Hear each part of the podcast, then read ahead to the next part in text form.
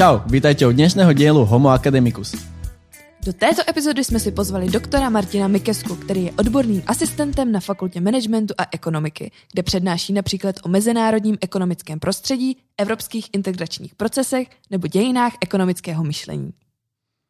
Budeme se rozprávať, aký je rozdiel medzi Pittsburghom a Zlínom, či má rád pyrohy a aký bol štart digitálnej ekonomiky. Já jsem Lea a nikdy jsem nevlastnila pětitisícovku. Ja som Rastio a platím stravenkami. Tak radši jdeme na podcast. Let's go!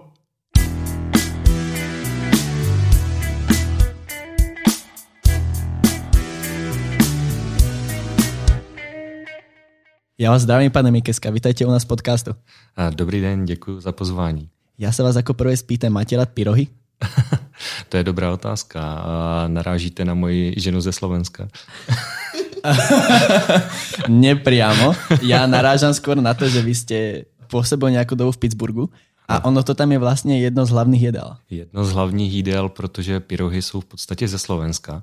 A Pittsburgh jako takový byla hlavní destinace pro všechny slovenské dělníky, kteří odcházeli vlastně eh, po roku 1900 do Ameriky. A víte, ono to bylo takové jako docela zajímavé, protože Pittsburgh je výrazně slovenský. To znamená, že tam, tam končili ti dělníci, kteří šli do těch fabrik pracovat a to byli většinou Slováci a opravdu ze všech částí Slovenska, samozřejmě z východu a ze středu nejvíc. No a potom samozřejmě druhá destinace pro Evropany, středoevropany byla samozřejmě Chicago pro Čechy. A Češi paradoxně nešli pracovat jakoby do fabrik, ale ty šli zemědělčit a hospodářit na půdě. Takže Češi z průmyslové části Československa, nebo předtím ještě Rakouskou Herska, odcházeli za zemědělstvím do Spojených států a do Pittsburghu odcházeli eh, lidé ze Slovenska, Slováci pracovat do fabrik. A to byla víceméně námezní práce a ta práce byla organizována, prosím vás, někdy od toho roku 1890 směrem nahoru a byly tam obrovské přesuny, protože vlastně průmysl Ameriky tehdy v podstatě expandoval a samozřejmě potřeboval neuvěřitelné množství lidské práce. Jo, a proto tehdy náboráři, většinou to byli židovští nebo holanděni, to dělali často, nabírali ve střední Evropě z částí, kde vlastně nebyla vůbec žádná práce, vůbec žádná obživa a proto vlastně existovaly ty vlny přesunu lidí do Ameriky za prací. Stávalo se vám často, že jste takto stretával někoho, kdo mal korene na Slovensku například? Pittsburgh má velice silnou komunitu Slováků a dokonce tam bylo i několik Čechů, ale dominantně Slováků. A musím říct, že to bylo vždycky velmi příjemné, protože Slováci, ergo vlastně jejich, jejich potomci, se snaží velice své, své tradice opečovávat a snaží se opravdu udržovat i jazyk. Někteří, víte, to byl takové úsměvné, když někdo jako lámanou slovenštinou s váma mluví, ale bylo to strašně milé, protože bylo vidět, že si ti lidé, lidé strašně váží, odkud pochází, jaké mají kořeny, takže to bylo krásné. A máte tedy rád pyrohy? No jasně, jako co se týká tady tohoto, tak jsme si tam určitě dali a dokonce v rámci takových dnů na University of Pittsburgh byly vlastně dělány uh, jako takové v vozovkách pyrošky pittsburgsko-slovenské a slovensko-pittsburgské a bylo to vždycky výborné. University of Pittsburgh má úžasnou pozici, protože tam byl rozvinut projekt Nationality Rooms. A ty národní výkladní skříně jsou tam asi zhruba z 60 národů. To znamená, že tam není jenom československá místnost, ale jsou tam i třeba čínská místnost, japonská místnost a tak dále. Je to obrovský projekt a je tam velmi multikulturní prostředí. A často se nám stávalo, já vlastně já jsem tam byl čtyři měsíce a ty čtyři měsíce byly protkány různými akcemi napříč všemi kulturami a bylo to opravdu velmi, velmi zajímavé a příjemné. Takže jsem ochutnal nejenom pyrohy, ale i speciality ostatních národů a bylo to opravdu multikulturně fakt velmi, velmi hezké. Vy ste sa počas svojho pôsobenia na University v Pittsburgh venovali práci modely obnovy ekonomiky Pittsburghu. Mm-hmm. Viete nám toto přiblížit, jako jste se vlastně dostal k této problematike jako zahraničný člověk? Bylo to velmi zajímavé, protože v podstatě tady tento projekt jsem vytvářel s několika kolegy ze Spojených států. My jsme se k tomu dostali na bázi toho, že Zlín jako takový byl průmyslově neuvěřitelně vyspělý. To všechno změnilo vlastně rok 89, kdy se najednou v podstatě celý systém centrálně plánovaných ekonomik rozpadl a najednou nebyl Zlín eh, a v podstatě biznis, který tady byl, zejména samozřejmě výroba bot a některé další průmysly, strojírenské a tak dále, nebyli schopni se najít nové zákazníky. Jo, to znamená, ztratili se trhy, které byly směrem na východ a nové trhy vlastně nebyly ještě objeveny a rozvinuty. To znamená, docházelo k obrovské stagnaci a bohužel tu stagnaci ten průmysl nepřežil. Mě zajímalo, jakým způsobem se dá tady tohle v úzovkách jakoby dohledat i v jiných částech světa, protože samozřejmě ty problémy ekonomické se opakují. A nevždy samozřejmě se dají eh, jednoznačně ty recepty na překonání takových podobných krizí použít všude na světě. To je jako jednoznačně pravda.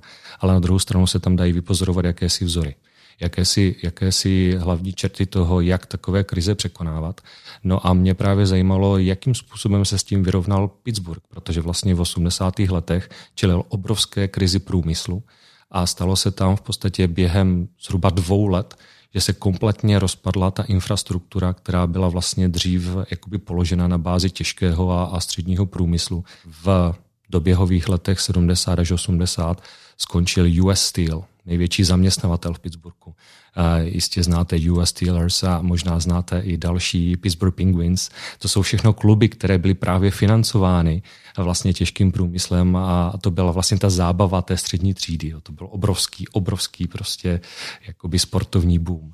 No a když vlastně došlo k tomu, že v těch 80. letech se vlastně tady tohle všechno začalo kazit, protože víte, tam nešlo jenom o US Steel, tam šlo i o Westinghouse a šlo i, i další velké zaměstnavatele. No a samozřejmě elektrotechnický a ocelářský průmysl prostě zažil krizi. Ono to bylo způsobeno jednoduše tím, že velké jakoby projekty, které běžely napříč světem, myslím teďka třeba eh, vývoj oceli a železa v třeba Německu nebo v Japonsku, se dostal na takovou úroveň, že vlastně tady tyhle státy byly schopny produkovat daleko levnější ocel, daleko levnější železo. A to samozřejmě ekonomicky není dlouhodobě únosné. Takže uh, Pittsburgh jako takový, co by producent, uh, opravdu světový producent uh, železa, tak samozřejmě musel bojovat s tvrdou konkurencí a tu neustál. Jo, takže došlo k tomu, že se zhroutil ten systém a víte, v podstatě na konci těch 70. a na začátku 80. let odešlo z Pittsburghu ze dne na den 150 tisíc lidí. Jo. A teďka samozřejmě ten, ten můj výzkum byl jednoduše o tom, jakým způsobem to ta ekonomika toho Pittsburghu unesla, protože v době špičky se tam bavíme zhruba o 1,2 až 1,6 milionu lidí a najednou, když vám 150 tisíc v produktivním věku eh, zaměstnanců jakoby odejde, tak eh, je to samozřejmě významný zásah jako do té ekonomiky. To znamená, že jako já jsem se zabýval tím, co se stalo. No, co myslíte? Byl jsem překvapený, dělal jsem tam zhruba 25 eh, interview a měl jsem tam obrovským způsobem otevřený dveře, protože samozřejmě univerzity v Pittsburgh, Pittsburghská univerzita jako taková má velice dobré kontakty. Já jsem hovořil s starostou Pittsburghu, Mayorem Pedotem, a hovořil jsem i s řadou lidí, kteří byli vlastně přímo zainteresováni do tady tohoto procesu v těch 80. letech. Jako takovou perličku hovořil jsem s personalistou, který propouštěl 20 tisíc lidí jo, během, během opravdu té poslední dekády 80-82 a hovořil jsem taky eh, se synem odboráře, Ronem Queenem, který v podstatě byl v, t, v čele těch stávek, které vedly eh, jakoby t, proti tady tomuto propouštění. Takže ta situace tam byla velmi, velmi složitá, ale ten příměr k tomu zlínu, který, eh, ke kterému se dostávám, je vlastně v tom, že Pittsburgh se dokázal velice zajímavým způsobem během 30 let tady z této krize dostat. Jo, takže to, to gro bylo v tom, jak je možný, že se Pittsburghu podařilo tady tu krizi překonat a jak je možné, že z Línu to jde trošku pomaleji. Jo, takže tam, tam to gro a to zjištění bylo velice, velice zajímavé. Ten posun jo, toho, toho Pittsburghu spočíval jednoduše v tom, že kompletně změnili jakoby strukturu té ekonomiky. Já tomu říkám takzvané přezbrojení té ekonomiky. A oni se dostali vlastně z té ekonomiky, která byla založena opravdu na tom výkonu té produkce, do té ekonomiky, která je založena na službách. Jo, a nejenom primárně jakoby na službách obchodních, ale hlavně na službách, které jsou spojeny s lékařskou oblastí, to znamená uh, UPMC, University of Pittsburgh Medical Center, se obrovským způsobem rozrostla dostal se v podstatě do takové pozice, že má vlastně prim, nevím, jestli dokonce ne celosvětový ve výzkumu rakoviny a tak dále. Takže vlastně obrovským způsobem se rozvinul zdravotnický sektor. Samozřejmě s tím související služby, které jsou jakoby navázány na, řekněme, stárnoucí populaci a na výzkum jakýmsi, jakési péče, která je následná a tak dále. Takže tam byl obrovský průmysl, který se rozvinul v tomto směru. No a samozřejmě Pittsburgh má neuvěřitelně silný finanční sektor. Jo, takže finančnictví, víte, když 100 let kumulujete zisky z ocelářství, tak samozřejmě ty zisky někde jsou. A to bylo takový jeden z těch základních argumentů, kde se vzali peníze na ten posun z té průmyslové ekonomiky do té ekonomiky služeb. A američani to s oblibou, s oblibou nazývali jako old money. A tyhle staré peníze, ty naspořené peníze, které měli, tak samozřejmě potom velice dobře posloužily pro to, aby se nakoupily nové technologie, aby se otevřely dveře vlastně tady tomuto posunu, aby se vlastně mohla změnit ta ekonomika opravdu z té ekonomiky v vozovkách průmyslu na ekonomiku služeb. No a poslední takový zásadní point, eh, jak jsem říkal, Univerzita v Pittsburghu má úžasný projekt na vozovkách vzdělávání. Jo, takže vzdělávání je třetí takovou hlavní v vozovkách jako nohou toho celého projektu. A vzdělávací eh, služby, když to nazývám trošku špatně, vzdělávání obecně jakoby zajišťuje nejenom Univerzita v Pittsburghu, ale třeba taky Carnegie Mellon University, a to je v podstatě jedna z univerzit, která má doktorát z robotiky. To znamená, že vlastně tam je obrovský drive na ty nové technologie a na to, co v uvozovkách ta nová ekonomika potřebuje a myslím si, že tohle je to hlavní gro, proč se vlastně velice dobře daří právě Pittsburghu se vyrovnat eh, s tím přechodem z té staré ekonomiky do té nové ekonomiky. Vy jste hovoril, že tam to prešlo celkom jednoduchšie, ako v Zlíne. Kde vidíte tým pádom ten hlavný problém Zlína? Že se nedokáže dostat z té krize. Víte, to máte jednoduché. Já si nemyslím, že Zlín se nedokáže dostat z té krize, jenom nám to trvá trošku díl. Jo, to znamená, že já tady vidím jednoznačně absenci těch old money. Ty staré peníze jsou eh, něčím, co je obrovským motorem a kdybychom byli v trošku jiné ekonomice, třeba jako ekonomice Spojených států, kde opravdu existují velmi bohatí lidé, kteří vlastně udávají tep té ekonomiky, tak kdyby samozřejmě takovýto lidé byli tady u nás, kdyby jsme tady měli Billy Gatesy a kdyby jsme tady měli jiné uh, miliardáře a, a nevím, jestli už dneska se neříká trilionáře, tak uh, to bychom se samozřejmě z té ekonomiky dostávali úplně jinak. Kež by tady byl Baťa, možná by to viděl tak jako příležitost a samozřejmě to by byl ten člověk, který samozřejmě by ty peníze, kdyby, kdyby je chtěl do toho investovat, tak je mohl dát. Vaším hlavním oborem je digitální ekonomika. Jak tady ta situace, co jste právě teď popsal, by tady v této nové digitální ekonomice mohla prosperovat? Víte, ta digitální ekonomika je zvláštní tím, že se těžko popisuje, co to všechno je, protože ono už je to dneska v podstatě úplně všechno. To, jak sedíme dneska u toho mikrofonu, to, jak si tady povídáme a to, kdo nás všechno bude poslouchat, je vlastně součástí digitální ekonomiky.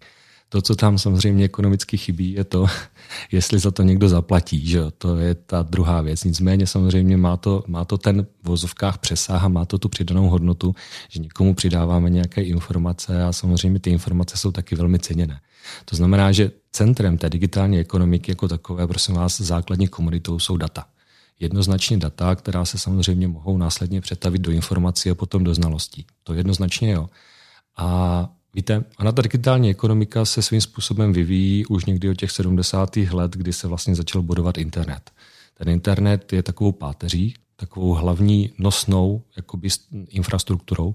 A samozřejmě tam, kde tady tenhle internet je a tam, kde je v podstatě možnost si sáhnout na jakákoliv data z té centrální jakoby, databáze těch dat, protože to je opravdu obrovské množství dat. Ono se vlastně typuje, že za rok 2021 máme už nějaké exabajty dat, které jsou sbírány a tím, že vlastně nastupuje teďka vlastně ta pátá generace, to znamená 5G a bavíme se o internetu věcí, tak najednou je tady obrovské množství informací, které jsou nějakým způsobem sbírány.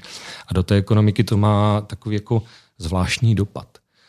Dřív, když jste si chtěli eh, otevřít obchod a chtěli jste v něm vyrábět kočárky, tak jste si udělali průzkum trhu, kdy jste si na nějakém reprezentativním vzorku věřili, jestli ty kočárky bude někdo chtít, případně v jaké barvě, případně z jakých podmínek, eh, splátkových a tak dále. No v digitální ekonomice se ta míra entropie celého systému snižuje, protože vy už přesně víte, kolik lidí preferuje co. A to je naprosto neuvěřitelné, protože vlastně, když se na to podívám zpětně, tak jeden takový odborník na tady tohle byl právě Baťa, protože ten vyráběl vždycky až to, co se opravdu chtělo a kolikrát už bylo zaplaceno. Jo, což, což je obrovský benefit tady toho biznisu, protože pokud se vám podaří tady tohle, tak samozřejmě nemůžete být ve ztrátě. Ako na vás osobně působil přechod na celkovou digitalizaci v ekonomice? To je taková jako eh, zvláštní otázka, protože my ještě jakoby jsme někde na počátku té digitalizace. My ještě nemůžeme říct, že jsme tu digitalizaci zvládli a samozřejmě nemůžeme říct, že z té digitalizaci profitujeme. Eh, když se na to dívám globálně, tak eh, primárně já jsem přednášel jen na univerzitě ve Větnamu. A já vám řeknu, že když, když se podívám na rozdíl mezi vnímáním technologií a přijetí technologií v Azii, a když se dívám na přijetí a vnímání technologie v Evropě, anebo na vnímání a přijetí technologií v Americe, tak jsou to tři rozdílné světy. Jo, zatímco v Americe a v Evropě se dívají na technologii lidé většinou tak, že je to něco, co teda jako není až tak důležité, co, co si můžeme dovolit v vozovkách odsunovat, anebo je to pro řadu lidí třeba nezajímavé. Mám kolem sebe spoustu lidí, kteří odmítají dotykové telefony, zvlášť těch starších, kteří nechcou platit kartou a tak dále. To, to je prostě bohužel jakoby ta pozice. A na druhou stranu prostě jsem zažil právě v Větnamu babičku, které bylo 80 let a ta nám objednala přes WeChat eh, taxíka. Jo, to znamená, že jako to, to, to je ten diametrální posun. Jo? A to není jenom v mém vnímání, ale obecně je, to, obecně je to opravdu dáno tím, že my si musíme tu hlavu nastavit na to, že nám ty technologie pomáhají a ne, že nám komplikují život. Jo? Takže, takže to, je, to je asi takový jako hlavní point, no, co se týká tohoto. Myslíte si, že aktuální společnost je na to připravená, obzvlášť ta česká? Hmm, nemyslím si, že jsme jakoby Češi něčem specifičtí. Spíš se bavíme o, opravdu o Evropanech. Víte, je tam skepse, je tam podle mě obrovská skepse, protože když se podíváte na rok 2008, tak tam byla těžká rána a nedůvěra v technologie, protože vlastně technologie svým způsobem fintechové technologie způsobily opravdu rychlou krizi finanční. Jo, ona přešla vlastně z té krize finanční do krize ekonomické a potom následně do krize sociální, tam, kde nezapůsobila fiskální politika. Ale pravdou je, že obecně se stali lidi více zdrženliví proti přijímání technologií. Opravdu dneska, kdyby se zaváděla podobná technologie, jako třeba v Číně právě WeChat, u nás v Evropě, tak si myslím, že by to takový ohlas nemělo. Vy ste nám v komunikácii spomínal, že máte historku, ktorá je s týmto trošku spojená, podľa mňa. Viete, viete nám povedať? No, je to takový jako první můj krůček digitalizaci a, a já se přiznám, že to je takový jako hezký. Mám jednoho kamaráda, který v podstatě dřív, někdy už v tom 96. 98. nastupoval do firmy jako zaměstnanec a nastoupil na pozici obchodního ředitele a, a měl v podstatě získávat kontrakty a měl nějakým způsobem komunikovat se zákazníky v zahraničí. No a jeho nadřízený se ho za měsíc zavolal a říká, poslouchej Libore, máš tady takový jako problém, protože ty jako nepracuješ. On říká, proč by nepracoval, ne? Říká, no podívej se, tady to je tvůj účet jako telefonní za, za to, co zprovolal za měsíc a ty jsi neprovolal vůbec nic a ty máš jako být v kontaktu s těmi klienty a ty s nimi vůbec nekomunikuješ. No a říká, no ale já s nimi komunikuju, já pracuju, zavírám kontrakty. No ten kolega mu říká, prosím tě, jak to děláš? No a on říká, no tak já to dělám e-mailem. A to, to byl prostě jako takový jako wow dneska e-mail. Jo. Takže v těch 90. letech, respektive už, už konci, na konci těch 90. let v tom miléniu najednou používat eh, e-mail bylo takové jako pro západ už standardem a pro nás bylo něco, co jsme se učili, že jo, největší boom. Vlastně tehdy byly firmy, které budovaly webové stránky. Jo. Najednou, najednou vás někdo našel na internetu, což, což, což bylo jako samozřejmě zajímavé. Dneska už se to bere jako absolutní vozovkách jistota. Vy víte, že si prostě vygooglujete jakoukoliv firmu, získáte jakýkoliv kontakt a, a vlastně můžete se s kýmkoliv bavit online, protože většina lidí samozřejmě online je, ale to ještě před 20 lety byla taková jako spíš hudba budoucnosti a nebyl to takový standard. Já si pamatuju, že vlastně já jsem se ten tehdy do Gmailu dostal tak, že mě někdo pozval, abych jakoby tam mohl si založit vlastně svoji Gmailovou schránku. Jo, takže to bylo na pozvánku a to sami byl Facebook že jo, v, té, v té první části. Jako, já bych chtěl být na Facebooku. No to nemůžeš, protože samozřejmě to je jenom pro vyvolené, pro pozvané. Jo. Dneska se o vás všichni perou a dávají vám tam už nevím co, abyste se zaregistrovali do jejich sítí. A dřív teda to bylo na tu pozvánku. No. Vy jste mluvil i o tom, že jsme teprve na počátku digitalizace. Kam si myslíte, že můžeme dojít ještě? Uh, no, dojdeme přesně tam, kam budeme chtít a co si necháme líbit, jo? protože samozřejmě, víte, ono je taková otázka, co je to digitalizace a co je to svoboda. Protože dneska máme všichni takovéto ty malé placaté skřínky a ty skřínky, prosím vás, o nás vědí úplně všechno kde jsme. Teďka, že sedím tady na GPS, tam mám napsáno, že sedím, vědí, že vy tady sedíte vedle mě, protože váš telefon je vedle mě, vědí, kdy jsem stával, vědí, kdy jsem spal, z mých hodinek vědí, jaký mám tep, vědí v podstatě úplně všechno. A teď je otázka, jako, čí ta data jsou.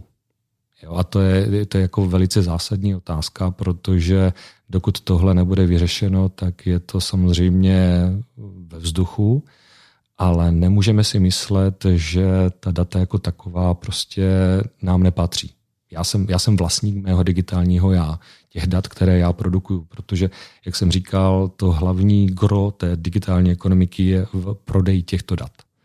Jo, Facebook eh, a nebo další sociální sítě, to není jenom Meta nebo, nebo není to jenom Google. Všechna tato data nějakým způsobem zpracovává.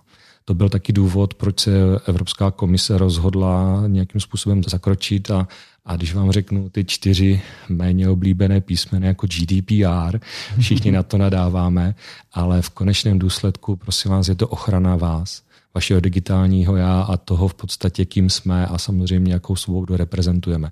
A samozřejmě jsem slyšel i takové jako argumenty, jako mm, dobrý, já nedělám nic nelegálního, tak ať si s mými daty dělá, kdo chce, co chce. No jo, jenomže Ono to tak není.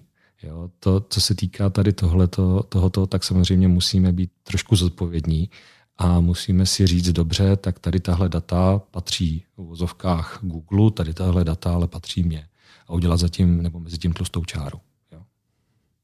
Jak si myslíte, že bychom si mohli ještě více chránit ty naše data? Protože v dnešní době bych řekla, že každý odklikává, co může. Přijímáme cookies jako sušenky Santa Claus.